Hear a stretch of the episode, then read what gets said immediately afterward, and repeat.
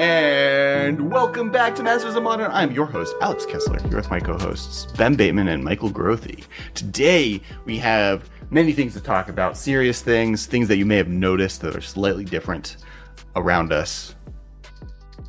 And also lands. We're going to talk about lands today. Lands is the major overall subject matter. Plus, for the hot take, there's going to be a fun game, so make sure on Monday to check that out. But you may have noticed we have a new logo and then kind of a new name to an extent, but not really, but kind of. I even introed this wrong with that in mind. So welcome to you want to start over to the MMCast podcast. No, I like all this. This is for the public. Welcome to the MMCast. We have realized that over the last few years we've been using the MMCast is basically how we refer to ourselves, other than very specifically the intro and then just like copy that exists on the internet. If you look at most remote social, it's the MMCast, and we've also had our logo since 2015 and is like very associated with kind of what the Command Zone has as their logo. And we wanted to kind of as we've now stepped away from doing exclusively modern content. We felt like we wanted to include some level of a brand that kind of encompasses everything, so people, when they see us, aren't like, oh, they only make modern content, I'm not interested.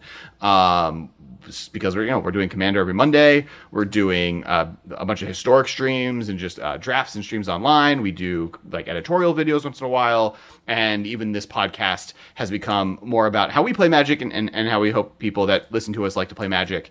And the different versions of Magic that we're playing versus just Modern, especially in a time when playing Modern is hard, right? Unless you have a PC with Modo on it and a robust Modo account, it's kind of really hard to play Modern, so most people aren't, including us, and just want more of the freedom to talk about everything. And really just to let people know who want to find us that we're talking about anything, not just Modern.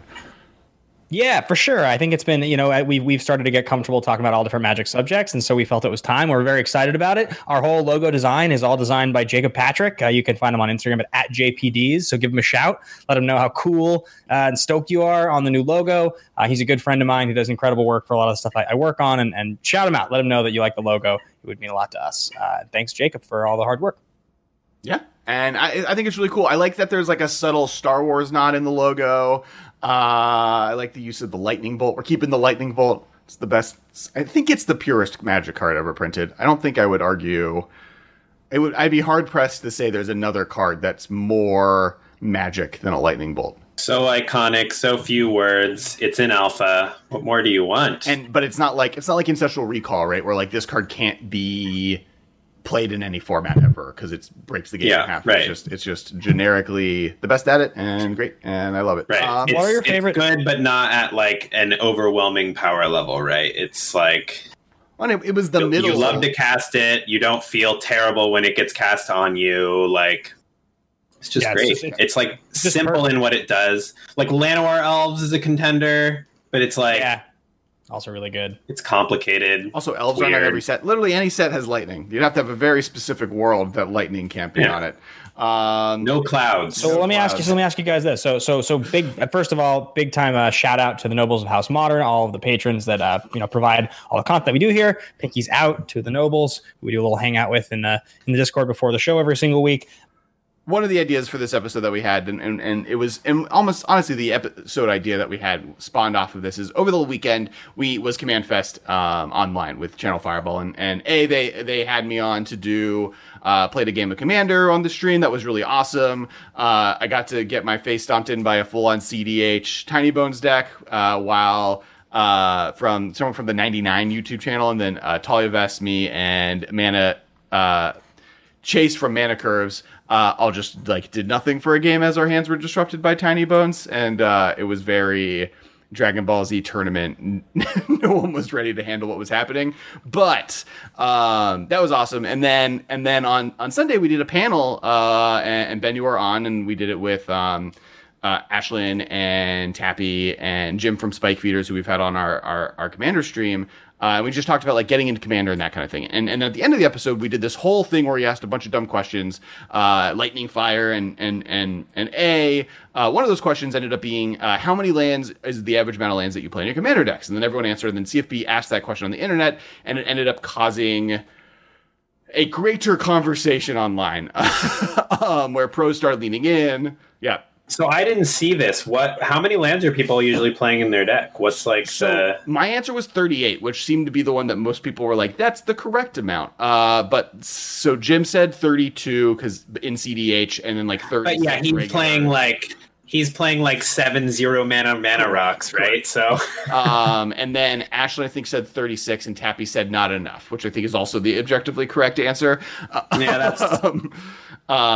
If you asked me how many were in my deck, I would probably say like, oh, well, you know, it's a deck that plays a lot of lands, probably like 40, honestly. And then I'll count and it'll be like 35. Right. Well, like I have the habit of like not being able to cut a card and then be like, you know what, maybe this top technically counts as a land, and maybe this Enlightened Tutor, you know, I can find Soul Ring with this Enlightened Tutor, that's a land. I'm playing deck. 5 mana rocks, that's like a land. Those are each, at least just one. I have like 4 bounce lands, that's 2 lands. They draw you a card. I think the truth of like that whole idea, what you just said about Enlightened Tutor finding Soul Ring is kind of a joke. It's like an aside that I find particularly funny is, anytime you ever justify making a decision in deck building that's like, well, worst case scenario, this thing does this, you never, ever, 100% of the time use it for that thing. So it's actually an invalid idea. Like, I can think of plenty of times I've put Tainted Pact in a deck, and I'm like, well, in worst case, Tainted Pact just cycles, right? It just draws you a card. But like, you're never going to cast Tainted Pact to cycle when you need a land.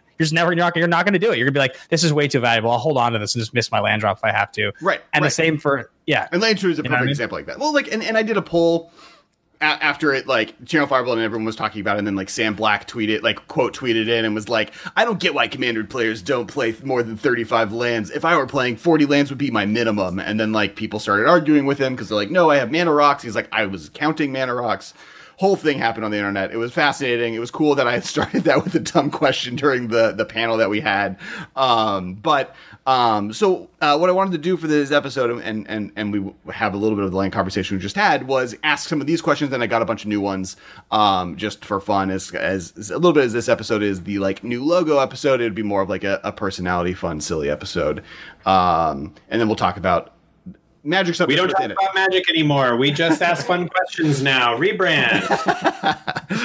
But obviously these are all magic related, including stuff like how many lands is the right amount of lands to play in a deck. And generally I leaned towards as close to 40% as possible. And when you have an argument to play more than that, that is correct. So like, interesting. So like cycle lands, so that lets you go to 42, right? Like cycle lands shouldn't replace regular lands, they should replace spells and then be something that you're willing to just cycle when you need to. But So for me, it completely depends, A, format, B, style of deck, right? So like, I know from what you're saying and what is so consistent with like a lot of the people we like to play with, that you are willing to play cycle lands, you're willing to play lands that maybe enter tapped or are colorless because they're very valuable. Whereas like the way I construct decks in my mind, I like never, ever, ever want to end a turn with like a land I didn't use, unless I'm just like holding up Encounter Magic. I didn't have to use that turn. So I like want every land to come in untapped. I want them all to cast all of my cards.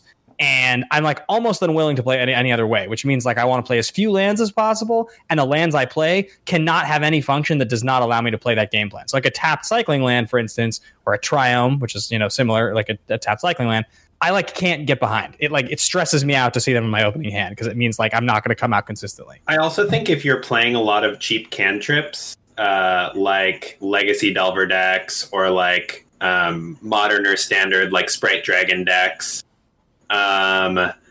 you're prone to flooding out because so much of your deck is just like these opts or ponders or crash throughs or whatever that don't do anything. And so you're just like, okay, I'm going to keep this hand. It has a couple of cantrips. It has a couple of lands and like a Soulscar Mage or something. So I'm going to like play my Soulscar Mage. Oh no, it got bolted. Okay. Land. Put it on the bottom, land, crash through, land. Okay, now I'm mana flooded and I lose the game. Yeah, you just have so many cards that don't do anything. You cannot afford to get mana screwed. So those decks are typically playing like 20 lands or less, especially in Legacy where you have access to Brainstorm. Yeah, I mean the modern Blitz blue-red prowess deck basically is playing 18 lands, right? So in Standard it's usually closer to 20, like the Standard blue-red Sprite Dragon decks. And I think the point of like what's your average CMC plus how many cantrips you have is like a huge kind of differentiator here, right? Like if you're aiming to cast only 1 and 2 drops, which literally this sprite deck is. The most expensive cards in the deck are Bedlam Reveler and Stormwing Entity, which are a 2-drop and a 2-drop most of the time, yeah, half the time. And Bedlam Reveler is, you're casting it for more than 2, a lot of the time. But not a lot of the time, but like a significant amount of the time. This deck has 3 Gut Shots, 4 Mutagenic Growths, 4 Manamorphose. I feel like it's actually casting it 4-2 more often than most decks playing Bedlam Reveler. But it's like, oh, Treasure Cruise is just Ancestral Recall, right? But that's not true. I've cast a Treasure Cruise for 3. I've cast a Treasure Cruise for 4. Sure. Like when it was legal in Modern, and like obviously you're playing to maximize it. Can you play it for 1? Yeah. Yes. But like you play it for 3, and you're like, fine. Okay, but yeah, the point is that this deck doesn't really need more than 2 to 4 lands, right? Ever in target. And in fact, if they draw more than that, they're negatively affected. Their chances of winning. And they are, in Modern at least, playing cycle lands because they're playing Islets, right? They are playing 3 Fire Islets, yes. Which theoretically, you're playing cycling lands, but you're still only at 18 because you just cannot afford to spend effectively 2 mana to cycle them. Well, I think it's like depends on the style of deck that you're playing. You know, I mean. When I was saying cycling lands, I meant actual cycling lands, like ones that come into play tapped, right? Those are ones that I would not play over an untapped mana source. I think that's too much. I mean, people are not playing those very often in Modern, correct? Except in like Jund decks or decks with Life and the Loam in them or something. Mm-hmm. And I think those untapped, like the Fiery Islets of the world, Waterlogged Groves. I mean, that's why those lands are so special. It's why Horizon Canopy was so popular for such a long time, is because effectively it allows you to do both the things we're talking about. It allows you to play 21, 22 lands in a deck if you want to, while also having the versatility to channel that into more gas later in the game. I mean, and obviously that's why they don't tap for anything other than, pay life. Which, and then on the opposite end of the spectrum, though, you have the, in Modern, the Uro pile decks, right? Where it's just like Field of the Dead, 4 Uro, and taking advantage of, the Mystic Sanctuary. And they're, on average paying 27 lands. So that's, I believe Uro pile is the official name of a deck in every single format in Magic now. Yes. It's not a Modern thing. You can play an Uro pile in Historic or Standard, Pioneer, Legacy, probably Vintage. I don't know enough about Vintage, but probably, right? Uro has crept up on my list now, I think, of my 10 most hated Magic cards of all time. It might have even made top 5 by now. I hate that card. I can't even begin to tell you when it comes down against me. I cringe in a way that's just like, I don't even want to play this game anymore. It's never going to work out for me. Like this is going to end in you beating me by like 6 life probably, and everything I draw is going to feel invalidated. I would put it in my probably top 5 most hated cards of all time. Well, and it's not like the type of card you're looking to cast either, because it wants you to play like 27 lands. Yeah. Have you thought of playing Cling to Dust? I'm now in the new version of the deck I've just put together. I'm playing 2 in the main deck. I saw something cool actually in the Artisan. There's an Artisan event on Arena right now, which is so this is Standard 2021 Artisan. So it's like everything that's not rotating that's in Standard, and then Artisan is commons and uncommons only. And I had an opponent who was playing all of the like M21. If you gain at the beginning or end step, if you gain 3 or more life, do the thing. And they were playing Cling to Dust in their deck, and I was like, oh my gosh, this is so good. They're making like so many Griffins, I'm never going to win. And I did not win. Like the number 3 on that card, I just figured like, oh, it's relevant in aggro matchups because you can gain a few life. But the number three, yep. They did it. They did the thing where they like test stuff. I have an Arena Historic dredge list that's taking advantage of Uro gaining 3 life and when you mill it, you do 3 damage and gain 3 life. Creeping chill. And I'm playing the zombie, the 3/1 that comes back every time you gain 3 life. Cool. The vampire zombie. The vampire zombie. So there's now vampire spirit and vampire zombie, right? There's spirit zombie is up next. There's no spirit zombie. Right? I don't know. I need a vampire skeleton, I think, would be the next. There is a vampire skeleton. There is, skeletal vampire. Oh yeah, you're right. We're making our way down the list. They're just hitting up all the stops. But yeah, so what I think is interesting though is so just between those 2 decks, and I think if you actually were to like add all this together, there is a zombie spirit. Yeah, I was looking it up. What is it? It's Graveboard Muse. Oh, yeah. There you go. Just all the stops. Black just gets to shuffle whatever they want because everything is just a different dead thing. Yeah. They're just layers of dead. I'm going to look up all these weird combinations now. Is there a skeleton zombie? You can continue. I bet there's not a skeleton zombie. That sounds ridiculous. No, there definitely is. I remember seeing this card when it came out, but I don't remember the name. Oh, my gosh, there's not. I could have sworn. All right. That's what's next. All right, we figured it out. But in modern, it looks like, you know, in general, the average amount of lands people are playing are something around 23, right? And like these are the two extremes. And right now, modern is very stratified between these two decks as the two most played. But even then, there's 6% and 7% of the metagame, so it's not even that extreme. But Uro is any Uro deck you want to have more lands. Any, as you guys said, more cantrips or low cost things, you want less lands because you don't want to flood out. And I think the idea between lands that come into play tapped is that they prevent flooding out, right? Like in Jund, Raging Ravine is always your flood out answer, or cycle lands or whatever, making it so that you always have something that does something. And in Abzan, it was put a +1/+1 counter on all your Birds of Paradise because you play all these elves or ramp spells that you need to be able to do something with. So it's always kind of just like a conversation of, do you want to get mana screwed sometimes, but then always draw gas? Yes, or do you want to flood out but then mitigate that by having lands that do things?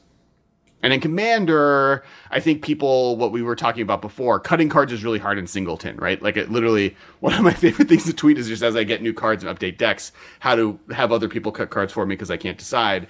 And, like, the easiest thing to do is be like, oh, I'm playing, like, 3 almost lands. That's a land. I can cut a land. And then, like, you do that 4 times, and now you're at 32 lands in your deck. And you're like, oh, I, like, get mana screwed every game. Why is that happening? And then you count. I mean, I did this with you, Ben. We were on the airplane. We were playing Highlander Roulette, and I lost every single game for the entire airplane ride. At the very end of it, I was like, why do I keep getting mana screwed? And I counted, and I think the average land count was like 28 in my 6 you're supposed to be 100-card Singleton decks. And so I added a bunch of lands, and then literally the next time we played, all I did was add lands, and then I like stomped Ben's face. It was great. Are you guys more willing to play? So are you guys more willing to play more lands, like in that 40% plus range in Commander, because it's slower and like having more lands, having more mana, bigger effects is more valuable, or does it adjust for you in Commander? This was kind of the conversation. People were arguing that Commander is more forgiving you for playing less lands because you have people will generally ignore you if you're like, oh man, I'm mana screwed. People just won't attack you because they'll feel bad. So you have more time to draw cards. But kind of what pros were arguing was the other hand, which is like you have a Commander, so you can't get flooded out really because you always have the option of playing whatever is in your command zone, not just once like Companion, but multiple times. And so therefore, why not go up to 40 lands? And so I agree. I also think that like the types of things that you're playing in Commander are typically like big splashy effects that are like, you know, drawing a lot of cards or generating a lot of value in some way, you know, giving you mana sinks, like, you know, even something like Sun Forger or whatever, like you just have so many ways to spend mana in your deck that all you need to do is hit your land drops and you'll be able to spend it. Not just because you have a Commander, but also because of the types of effects that are prevalent in Commander. And I think this does carry over to like the Uro piles. Like obviously Uro asks you to have more lands in your deck because you have to hit your third land and have a fourth land already ready to go for when you play Uro and put it into play. And chances are, in most decks that play Uro, you also want to hit that fifth land, right? So he's like, Uro is explicitly encouraging you to put lands in your deck because he says, like, put a land from your hand onto the battlefield. But Uro is also encouraging you to put lands in your deck because if you just hit your land drops and, like, play a handful of spells, Uro will just do everything else for you. Like, you don't need to make sure you're still drawing relevant cards because Uro does things. And this was even more exacerbated when Field of the Dead was legal in Historic. And these Field of the Dead decks in Modern are now doing this, the last Field of the Dead format. But because, like, you know, just playing lands is enough. Like, you don't need to do anything else. And I think because your effects are so big, because your effects are Uro, they're like drawing you a card every turn and gaining you life and maybe ramping you, and they come back from the graveyard if they die. And a lot of the cards in Commander are also like that. Uro is like the best on rate and also just does everything. But I think that like a lot of the effects you're playing in Commander are like, you know, I'm trying to think of like Commander staples Rissick study or something, where like you're just drawing so many cards, all you got to do is play lands and you can play all your cards. You'll have enough cards forever. Right. I feel like there is so much design now that is oriented around, we've talked about this before, allowing you to do play early and play late, right? That's like so much of what design seems to focus on now. So you look at a lot of the cards that get played and it's like, it's the saga where you search for planes, make a 0/4, gain life. Or if you look at like something like incubation and congruity, it's like look for a creature because creature or land on that card on the front side, right? Versus like exile something later. Or you look at something like aura, where it's like, you know, this is early, it's gonna like get me life, it's gonna get me a card and land, whatnot. And I think that there's a point there, right? Is that they don't want you to have to play a certain number of lands to play Magic. They want you to have the variety of constructing your deck in such a way that early game, even if you do draw 2 lands, you're still going to be okay long game. So I actually disagree with you on the design philosophy they've added. I think if you look at the last year, they've more leaned toward because they've like stopped with cantrips as much, right? Like they're no longer giving you hand sculpting tools. It feels more like they've leaned towards play more lands, right? You have Growth Spiral, Uro, but also you have a lot of really powerful Hellraiser? Arboreal Grazer. But you also have a lot of powerful lands that do stuff. More than, like, probably any standard I've ever played in. This has all 5 castles. This has all 5 of the, like, lands that when they enter play, if you have 4, you know, a Mystic Sanctuary cycle, you have 2 sets of cycling lands in the format. At least one. One, that's in Historic. So one set of cycling lands. Like, you have all these lands that almost all benefit you from going up in how many lands you're playing, plus cards that also benefit that. And even stuff like Uro and Croxa are both like, you will always have stuff to do with the lands you have. If you get mana flooded, we will provide you with value. We'd rather you play more lands than get mana screwed. And I think that, in some ways, is a response to, like, the Pro Tour that LSV lost, right? Where he, like, just got mana screwed. He like didn't draw more than 2 lands in the last 2 games of the Pro Tour, and like I also think it's like kind of what is a problem with our game that causes people to want to play Hearthstone or Legends of Runeterra? Like, why would people, you know, quit Magic to play those games, or why would they decide like, oh, you know what, I'm going to try card games. Let me try a couple and see what I like. What's gravitating people away from Magic? And my guess is the mana system can be frustrating.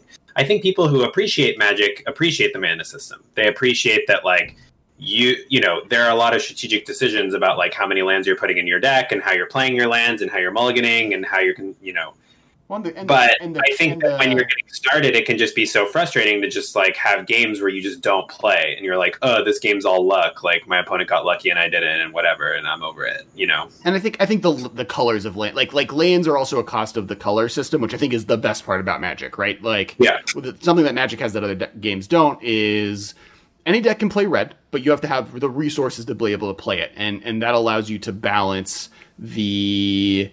game you're playing, but it also makes it so like no metagame should ever just be one deck, and that's why they don't like fetch lands in standard with dual lands, because like that's when it's a 4-color deck, right? That's why they didn't like Mirrodin, because it was only one deck was possibly to be the best, and when each color is forcing you away from each other, you can play with two different, like the metagame is always going to be more diverse than something where just like you could play every card and then you just have the best deck, but you have more choices to be able to build stuff than something like Hearthstone where, I can't play wizard cards in my Necromancer deck. They're just I can never combine those 2 cards, so any cool idea that would use both of them is just not available.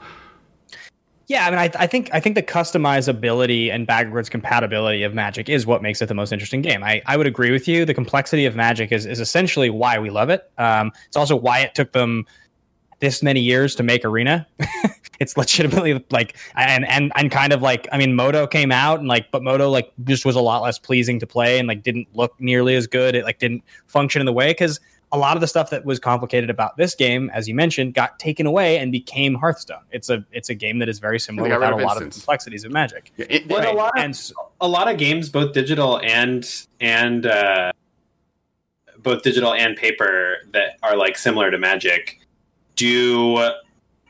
they don't do the mana system. You either get a mana every turn, you can play any card face down as a land, but it's like Alex said, it reduces a lot of the like deck building choices that you get, because you're locked into a particular class or a particular color combo or whatever, and you can only play from these 2 combos. But in Magic, you can build a 5-color deck, you can build an all artifact deck, you can build you know, whatever combination, and you just have to be willing to like play a bunch of tapped lands or have your mana be really inconsistent or whatever. And I have to tell you, Michael, I'm going to just interrupt you for a second. It, with the way that it's framed, it looks for a second like Peanut was a tiny little like a demon from the Golden Compass and was on your shoulder, because in the background Peanut was like walking onto your body. It was great.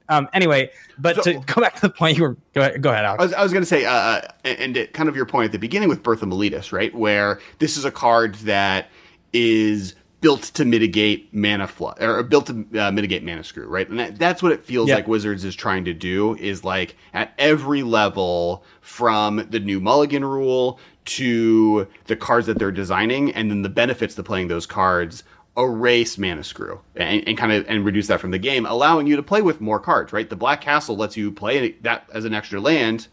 If you go up to 25 lands from 24 lands for that, it now starts drawing you cards every turn, and which helps mitigate that. So I think that's one of the reasons. And I don't think that's going away, right? We're about to go to Zendikar, the plane of lands that do stuff. I agree, and I was going to say I agree with you, Alex, and I think that like when you talk about that complexity that is removed from a lot of the other TCGs that compete with Magic, what you lose is the ability to play those weird decks that take advantage of like land grants. I mean, like Charbelcher decks, like it's a good example where it's just like sort of the whole construction, the idea of that deck is something that's basically taking advantage of the fact that playing more or playing less lands. The treasure hunt decks you play against right now in historic, you know, like with Zombie Infestation, those decks are playing a million lands. Like you look at, I literally lost today to New Perspectives Lotus Field with a million cyclers, and they killed me on turn 4. And I was like, what is this? And I was like, the whole deck is cycling lands. The entire deck is just cycling lands. I lost to Treasure Hunt Islands and won Thassa's Oracle last night playing historic. And I was just like, I didn't that's have it. That's what's cool about it, right? yeah. Don't you think, like, because to me, like, that's the thing that makes Magic is being able to build something like that. Coming up with that idea and working on the margins of what you're supposed to do in 60 or 100 cards with roughly 40% lands, and saying, you know what, I'm not going to play 40% lands. I'm going to play 5%, or I'm going to play 90%, and I'm going to make it work with what I want to do. Well, and I don't think those decks are going away. I mean, we just said it, right? Like, that deck exists in historic and standard. What is going away through this, I think, is more of the like micro decision tempo decks. Like I think like Legacy Delver, where I play a 1-drop and then I wasteland my opponent out for the game and or bounce everything else that they play or counter it, is the type of play style that's getting hurt the most by this. But at the same time, the second most played deck in Modern is a Delver deck. It's not playing Delver, but it's a Delver deck. I mean, makes me sad because that's my favorite style of Magic to play. I'm devastated. Think that Prowess is a Delver deck. Is that what you're talking about, Alex? Like the Prowess deck, the one we were talking about earlier with like 18 cantrips. That's like a blitz deck. Spells. Like Sprite really Dragon can act as a Delver, but yeah, like Soulscar Mage cannot act as a Delver. Yeah. You can't just like play Soulscar Mage, stop your opponent from doing anything, and it wins the game. Like you have to be playing like a bunch of doofus sorceries and stuff. Yeah, that's Burn. Fair. Yeah, that's fair. Like, the classic style of tempo, it exists, but it is a much harder to make work, and you just need to be a little bit more proactive than you used to be in those formats. And part of that is because, like, well, A, you know, Legacy Delver hasn't existed in any of these other formats, right? Like, the combination of Delver plus Wasteland just and Force of Will and Daze just doesn't exist in any other format on purpose. Like, you don't want that in Modern, really. But I mean, even something like standard blue-white Delver, where you have like Delver into, you know, Ponder to flip it into, you know, Vapor Snag their creature, attack, play Snapcaster, Vapor Snag, attack, Enchanter's Pike. Like that is like pretty similar to Legacy Delver gameplay. I mean, obviously you don't have Wasteland Days or Force of Will, but like Vapor Snag did a pretty okay stand-in. You had Mana Leak, you had like Enchanter's Pike to like finish them off. I mean, like that deck did do that stuff somewhat more recently, but I think, you know, like you said, we've been moving away from that type of gameplay. Even like you know, Autumn won with when they played the what's the blue enchantment that lets you draw? Yeah, the mono blue Curious Obsession deck. That's not, and there's been like the blue green flash deck is a similar style of, it's not the same type of tempo, but it's like At the end of your turn, if you didn't do anything, I get to play a threat, and then every turn you have trouble doing something because I have counter magic up. My threat that I'm able to play at the end of your turn when you don't do anything kills you. And I think that's like tempo still exists. Tempo hasn't gone away. It's just It's not the same. And I do think that mitigating, like, Wizards realized that the way that they were losing people, like, every game that's ever existed based on Magic tries to beat the mana system. Magic is still winning, right? It still is probably one of the most profitable games ever invented. And part of that has to do with the fact that just people keep coming back to it. And more of the mana system is a benefit to it. But Wizards is realizing also, let's figure out ways to mitigate within game the mana system's flaws. And I think that's a lot of what we're seeing. I mean, they're just trying to make the best game that they can. And, you know, can you improve the mana system by, you know, mitigating it through cards? And honestly, I do still get mana flooded, and I do still get mana screwed in Magic games, so it's not like it's still frustrating, right? It still feels like when it happens, like, this sucks, this is not supposed to be, this isn't the way this is intended. But I do think, like, talking about some of the cards we just mentioned, right, like Stormwing Entity is a great example of a card where that card kind of is constructed to be a little bit, it's supposed to sort of mimic a Delver in some ways, right? But it's also, you have to work a little harder to make it work.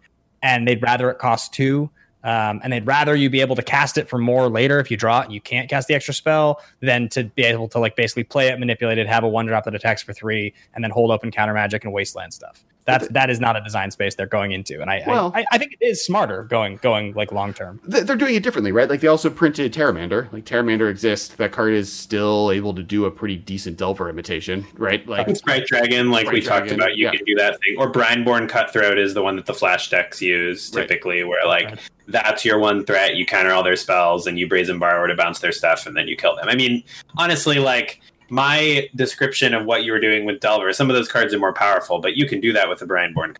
You just play it, and then instead of mana leaking, your Lofty Denialing or something, and your Brazen Borrowing to bounce their creature instead of Vapor Snagging, but it all kills them, you know? Yeah, I would argue it's is Vapor Snag or Brazen Borrower a better card? It depends on if Snapcaster's in the format. Ooh. Did you say Vapor Snag or Brazen Borrower? Yeah. I think it's... In modern, Brazen Borrower is better. In standard. Yeah, so is Brazen Borrower better than Snapcaster Plagiarist Vapor Snag in standard? Snapcaster Vapor Snag's pretty good. Yeah? It is. It is really good. The problem with Borrower is that if Borrower gets... like thwarted in some way, if they have a way to sacrifice the creature in response, or if they can bounce the thing back to their hand or anything like that, it's a very bad experience. And I've been in situations where you're playing against the, like, Woe Strider deck or something like that. You know what I mean? And you're like, this Brazen Borrower is pretty worthless. I have to just use this as a creature. Yeah, I mean. It's like, fine, but that's not why you're not playing it, because it's a 3/1 with flying for 3. Yeah. You're playing it because you're going to get an extra effect out of a 3/1 for flying for 3. So I think probably Snag. I think like the velocity of cheaper spells can never be underestimated. I don't know. I'm always about playing something that costs less. It always feels like it's better. I mean, I think Snapcaster Mage is more powerful than all the cards combined, and I think that's the issue, right? Like, yep. Because, like, I also think that format had Lightning Bolt in it, right? And, like, did it? When did Lightning Bolt... Did Lightning Bolt rotate with Innistrad? It was in M10 and M12. I think M11 was the core set that was there, because M12 had preordain. I don't know. M11 had preordain. People were not playing Lightning Bolt with Snapcaster and Standard that I remember. At least not for that 3-month rotation period. I think it rotated right before. And I think that would be something people wanted to do, but yeah, I don't think Bolt, like Snap Bolt, was a thing in standard. Or I never remember that being in standard. Yep. Okay. Moving on. All right. So I think Brazen Borrower sees more play than Vapor Snag does in modern, right? It's the flexibility, in formats where it's not a guarantee that creatures are going to be the thing you need to bounce. Right. Then, like, I think Snapcaster Mage is more powerful than both, so it makes that hard. But I think if there was just like, if Snapcaster is legal, and you're playing a standard, Probably any standard for the most part. Would you rather have Brazen Bar or Vapor Snag in your deck? And I think if Snapcaster's already in my deck, I want the snag. Unless there's like a standard deck in that format where you specifically need to bounce a non-land. I would play both. I mean, like, like why I get more than two cards. All right, so do we want to? So we have two options next. We can rank really quickly, and maybe we just do it quickly as part of this. The 5 best land destruction lands ever printed. Ooh. Is this really contentious? It's not contentious. We're just officially saying our list. Sure. Right? I don't think it's contentious. Maybe it's contentious on where we place things, but I'll count down and you guys tell me. I'll start from best to worst. Because I think the best is the obvious. The best 2 is obvious without thinking about it. It's the next 3 that are harder. So number 1, in every format that it could be legal in, and if it was legal in other formats, it would just be maybe the best card. It's Strip Mine, I think, right? We can all agree. Yeah. Number 2. Like one of the most like unfair, least fun cards ever in the history of Magic that's ever been printed. Fair. Number 2, Wasteland. Also pretty blatant, right? I don't think anyone's disagreeing with Wasteland being the second best. Pretty savage, no doubt. It's just Strip Mine in every format that isn't like limited. You can play around it. Yeah. It's a better for gameplay Strip Mine, but still bad for gameplay. All right, so now third, and I think this is where kind of the discussion went to online when we were talking about it, and other people were talking about it. I think it's actually our preview card, Field of Ruin. Well, so we didn't officially get that as the first time, but we got the second one. We did officially preview Field of Ruin. It's just we previewed it for Theros Beyond Death. I think if we're talking 60 card 1v1, yes. But Field of Ruin is nearly unplayable in Commander. I disagree. So I had this conversation, and Emma was in it. I forget which Emma. And what's worse, the average of my opponents going up a land or less, or me going down a land? I mean, I guess right. So the difference is that I had to pay 2 mana to ramp everyone. Well, but I also figured out colors. Or free. I mean, okay. So for people, I guess we didn't say that the card that this is in contentiousness is Ghost Quarter, right? Like that's in Commander. In constructed 60-card formats, I think Field of Ruin is just better. Not better than Ghost Quarter strictly, because there are other things that you can do with it, but it's very good. I would in Commander, say why is generally better. Why is Tech Edge not better in Commander? Tech Edge, because it's just better than Field of Ruin is maybe a debate. I think it's more placement on this list. I don't think Tech Edge is on the... I think Tech Edge is better than Field of Ruin and Ghost Quarter in Commander. Yeah, it feels like it, right? Because four lands is like easy and like sure, but it's so much. It's so much worse in every other format of Magic.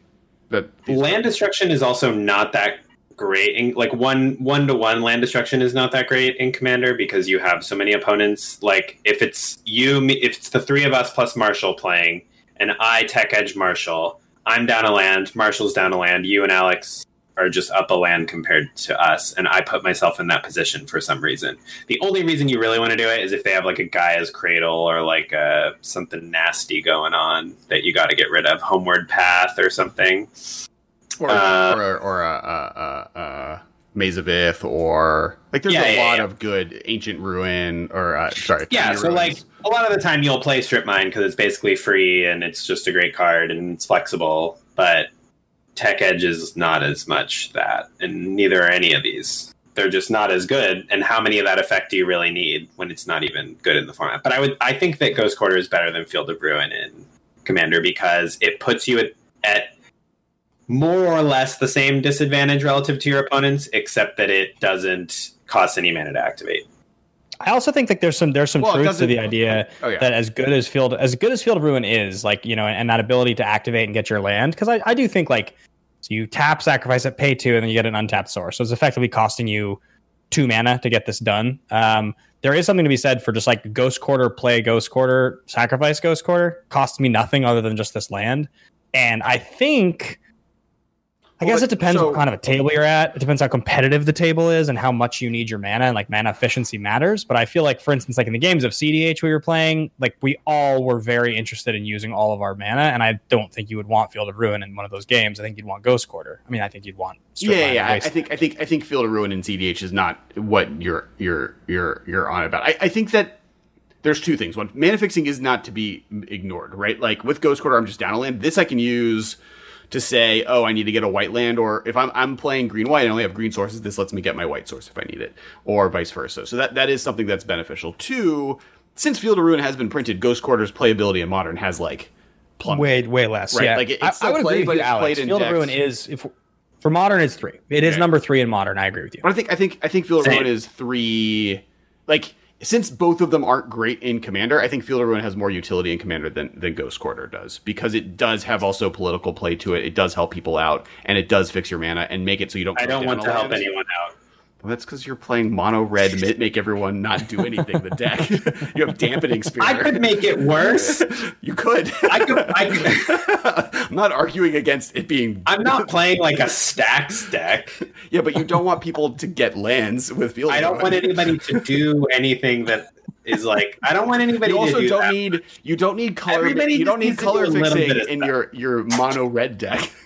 I don't. You're not like, oh man, I'm missing my other color source in my all mountains and one land that doesn't have for mountains. I want everybody to be able to do something, right? I just don't want them to do that much of anything. That's fair. Like, you can do some stuff on your turn, just don't go wild, you know? Don't.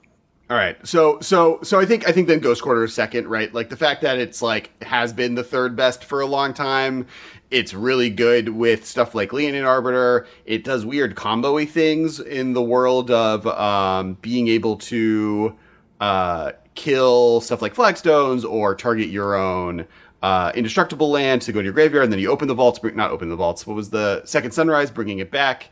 Like, it was more of a combo engine in eggs than it was a removal spell. It's cheaper to activate. Yeah. And then you have then they get to the fifth spot. And this is the one that I think there was some disagreement on. I personally think it's Rishadun Port. Port is sweet. Port is really sweet. Other things for contention is Tech Edge. Tech Edge could be the fifth. And then Port. What? Third. Yeah. I mean, it also, I guess it depends, again, if we're talking, what format are we talking about here? Because of all time, obviously can't even play Port Modern. So like, I think of all time, though, there's an argument that be the third best. I think there's an argument that Port is better than all of these. I like hadn't even like really considered it. It's not better. Not than all of these. Sorry. No, I don't think it's better than Wasteland either. Like, decks aren't playing. No. Yeah. Number 3. I think we all agree 1 and 2 are 1 and 2. I'm saying I think Port could be number 3, to be honest. What's weird about Port is that it gets a lot worse when you don't also have Wasteland. And it gets worse in formats that we described at the beginning of the podcast, or not the beginning, in the middle. But like Uro and Port have relationships that don't get along, right? Like when people are just able to play as many lands as they want, and 4 and 5 drops or what, like, not necessarily 4 and 5 drops, but plays involving more lands than 3 are important. Yeah, when the game matters, Port gets a lot worse. I think you're right. I think Port is exactly number 3 when Wasteland is legal and when Wasteland is not legal. Like, if they just printed Port into Standard or something, would anybody play it in Modern over? Or if it was in Modern Horizons 2, or I don't know, something like that. Would you play... Like, would you play it instead of Field of Ruin in, like, anything? I don't... No. Nor good. I think where... Because I think your you point is pretty strong, Michael. Deck. Yeah, but in the Death and Taxes deck, you're looking to do Leonin Arbiter stuff. Well, I'm saying you would play 4 Ghost Quarter, and then this would be like its relationship with Wasteland in the Death and Taxes deck works with its relationship with Ghost Quarter. Yes, and it allows you to fair. Like to you can port their fetch so that you can waste it, or you can like port the basics that they get, but they probably don't have that many, so you're like, you know, choking them with Wasteland while you're also keeping them off of basics. And I also think it's better when your opponent doesn't have a lot of lands. So if you're already putting pressure on lands with like Leonin Arbiter, Ghost Quarter, or Wastelands, then it's better.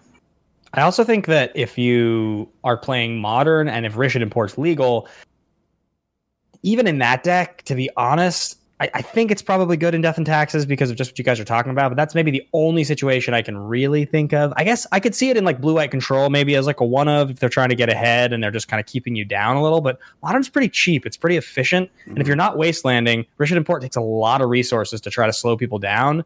And I feel like you try that once or twice, and if they have an instant to get around you, I feel like you actually fall behind really fast in tempo trying to use Rishon and Port in Modern. I just think like, the efficiency of the spells in Modern, they're like pretty similar to Legacy in terms of their cost. I think that the difference there. I think more decks play Ghost Quarter than Rishon and Port in Legacy. Like, I can't say that with any factual thing, and I hope someone in the comments please lets me know. Like, because there's one deck that plays. There are a few styles of decks that play Rishon and Port, but I've seen Ghost Quarter as a like fifth answer to lands that are problematic than I've ever seen Rishon and Port as a like fifth wasteland. Mm-hmm. If you're playing a Rishon and Port, they do different things. Yeah, right? Yeah. I guess my point is like Rishon and Port is a style of card for decks. It is very good at what it does and is probably the most powerful for what it's doing, but it is pigeonholed to its playstyle versus Ghost Quarter, which is more versatile than that in older formats. The other thing about Modern that makes Rishon and Port bad is the existence of Tron. Like, Port doesn't really do anything against Tron and any of these other options. Like, heck, even the really bad ones, the pay 4 tap sack destroy target land, whatever that card is, at least you can take them off Tron. But Rishon and Port is like, I tap your tower, I guess. I know you still have 900 mana. I think Port also, where Port's interesting over the others is like, so, you know, let's just, because we're jumping around formats here, but let's just say we're talking about playing Highlander or something like that, and I know I'm trying to kill you and eventually you might get a Maze of Ith. I know you probably, your deck plays it, there's a good chance I'm gonna not be able to kill you the way I want to with this, like, let's say Dark Depths token or something. Obviously if I have a Strip Mine or I have anything else and I burn it early on your other problematic land, it's gone. With Port, it's just a land that sits there. I can be, slowing you down. And then when you finally do have your Maze of Ith, I can tap it and kill you. And it's been valuable to me all game doing something else. But the trick is, what if it's not a Maze of Ith? What if it's a Karakas and you're trying to kill them with a Dark Depths token? Like, same scenario, except instead of Maze of Ith, they have Karakas. Now you wish you had that Strip Mine or that Ghost Quarter or something, right? Because the Port is going to tap the Karakas and they're just going to be like, okay, I mean, like, untap, get it, right? Yeah, I mean, but if I try to Strip Mine your Karakas and you tap it to kill my token, I guess I don't make the token until I've Strip Mined your Karakas. Correct. But yeah. But I guess you can, like, if you have the mana, you can, like, tap the Karakas, make the token on their end step, and then kill them. Well, there's a scenario that, like, the scenario that both of them are bad, they're both bad, right? Like, what you, like, them playing Karakas after you make the token, it doesn't matter if you're playing Rishon and Port or Strip Mine. They bounce your token. They have priority. So the answer is, what's better on the other end when it's good? And I think Ghost Quarter is better than because Strip Mine's obviously better than Rishon and Port, but Ghost Quarter is better than Rishon and Port most of the time. Except for, where do we rank Encroaching Wastes? That's the question. Oh wait, that's the card I was talking about. Encroaching Wastes. I think Tectonic Edge would be 6, right? It does be. Yeah, I think Tech Edge. I think the problem with Tech Edge is it just is outclassed by these other options. I think Sam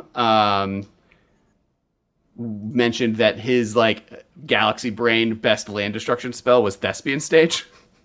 Sam Lewis, yes, Judge Sam. Well, let me ask you guys this: prominent Judge Sam. What if this card existed? What would you guys think about this card? You're not even reacting to the Thespian Stage is the best one. Why is that? Because it destroys and creates a 20/20 with your magic. It's destroying two lands whenever you use it. What if this card existed? What if it was a colorless land, enters the battlefield tapped. When it enters the battlefield, you may sacrifice this land to destroy target land. Can't use it for mana the turn it comes down, and if it untaps, it's no longer going to be a card that can destroy something. But you could Strip Mine somebody in any format turn one by just playing this land. I think it still needs to be non-basic. And I think of it, if you can only use it the turn it comes down, so you're okay. Maybe it has to be non-basic, otherwise it's just not fun. Being able to Strip Mine for free on turn one is real good. I would say that Strip Mine and Wasteland, often you just use them the turn you play them anyway. Yeah, especially in formats where your opponent also has access to those, because, like, there's been times where you know, I tap my wasteland and then my opponent like plays like wastelands my wasteland or something to protect their colored sources, or like you don't want to tap your wasteland if you can avoid it anyway. So I like the optimal play is like, you know, turn one, fetch for Tropical Island, play Delver or whatever. Turn two, wasteland their land, right? Like right away. It's the same functionality basically. But so what if it's a colorless? Okay, what if it's a colorless land? Obviously better than that, but I don't think that's like so much worse than wasteland. What if it's a colorless land and just the battlefield tapped? We forgot that could be in fifth place. But you go finish your thing. What if the colorless land enters the battlefield tapped? It does tap to add one, but it enters tapped. And when it enters the battlefield, you may pay one and sacrifice this land to destroy target land. So you can't do it on turn one. You can turn to it. It costs you your full second turn.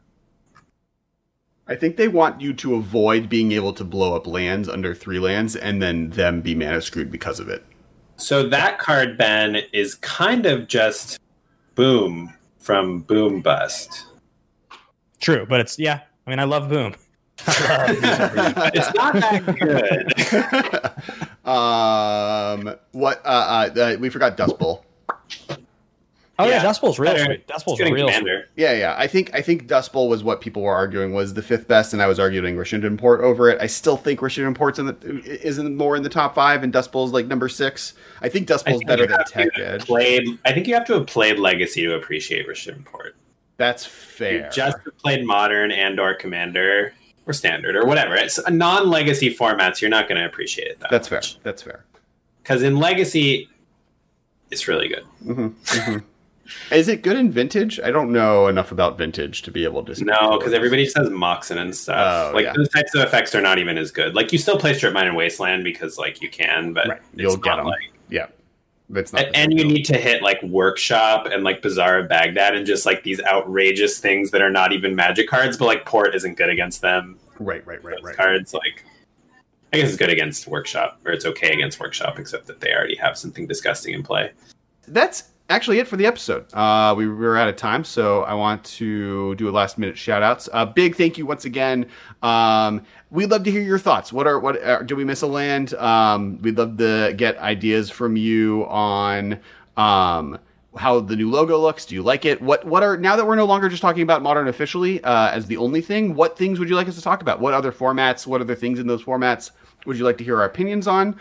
Now that big shout out once again to our Patreon. Make sure to check it out. It's how we're able to make this happen. It's how Marshall is able to edit. The fact that cards were showing up on the screen. And so even if I forget what a card is called, you guys don't forget it. That's how it happens. So definitely check out our Patreon. Thank you to all our Patreon members. They get cool. We have been doing movie podcast content for them every week. So even if you are Patreon, but you don't listen to the raw feed, check it out. Cause there's a whole extra section just for you on Patreon, exclusive to patrons. Make sure to follow us on Twitter and Instagram and all those places. I'm at Cass Wiley. You guys can find me at Ben Bateman Media, and please go check out my new stuff I'm doing over on Nerds and Suits, youtube.com/Nerds and Suits. I'm doing that for a few months. Very proud of what I'm doing over there. I am at Dudard, D-U-D-A-R-D-D on Twitter. And then make sure to follow me on Twitch. So we do the Commander stream every Monday night. This last week, you can find it on the channel. We did CDH with Playing with Power. Ben is currently just kicking people's butts, but you got to watch this week to see if he continues that streak with Najeela. And then we'll be on their channel tomorrow. So check out Playing with Power. We're going to be slinging some spells. I have a new Blood Pod deck. I've realized that I just am only happy if I'm playing Blood Pod or Birthing Pod in every format. So I'm super stoked to take that for a spin tomorrow for the first time. So that's Saturday, bringing up a calendar because I don't know dates. Also a non-blue CEDH deck, which that's is true. A non-blue vintage deck in that when you see it, you're always like, ooh, how did they not play blue? It's the 29th. So we'll be on the Playing with Power channel on the 29th. Make sure to follow there. And then on our Twitch, twitch.tv/ or my Twitch, Kess Wiley, is where we stream the Commander content we do every Monday. This next week, we are being featured by Wizards. We're going to be one of their featured creators, which is going to be really sweet. And so instead of doing Commander, we're going to do some arena content. Ben's going to be on his streaming, so he'll be on Ben Bateman streaming. I'll be at Kess Wiley. We're going to battle it off. Michael is going to be one of the angels over one of our shoulders telling us how we should be playing better. We're going to be playing probably some Highlander Arena Gauntlet, which is the 6 or 4 decks 1v1 format that we've been loving playing, so definitely check that out, and we'll be doing a bunch of streaming next week in general. If there's anything else you want to see a stream. We want to limit to arena because that's what Wizards wants to see from us when they're featuring us. But you know, we could do historic, we could do draft, we could do standard, we could do Highlander Arena Gauntlet or Gladiator or Brawl or whatever. So let us know. Yep. So super stoked and excited to see you guys in future content things that we're doing, and really hyped. Thanks so much. Thanks, Ben. Thanks, Michael. Thank you, Marshall. Thank you, patrons. Thank you, person who helped to design the logo that Ben is going to shout out right now. Jacob Patrick at JPDs on Instagram, or follow him on Twitter. He does incredible stuff for the Movie Trivia Schmodown, for my stuff over in action, and now he's helping us out here on the MMCast. It would mean a lot to me if you guys just give him a big shout out, telling him how much you like the new logo. Thank you so much. And thank you to Playing with Power for joining us last week on the Commander with 2 capital M's stream, and we're excited to be on your channel this weekend. Thanks, everybody, and we'll talk to you guys next week.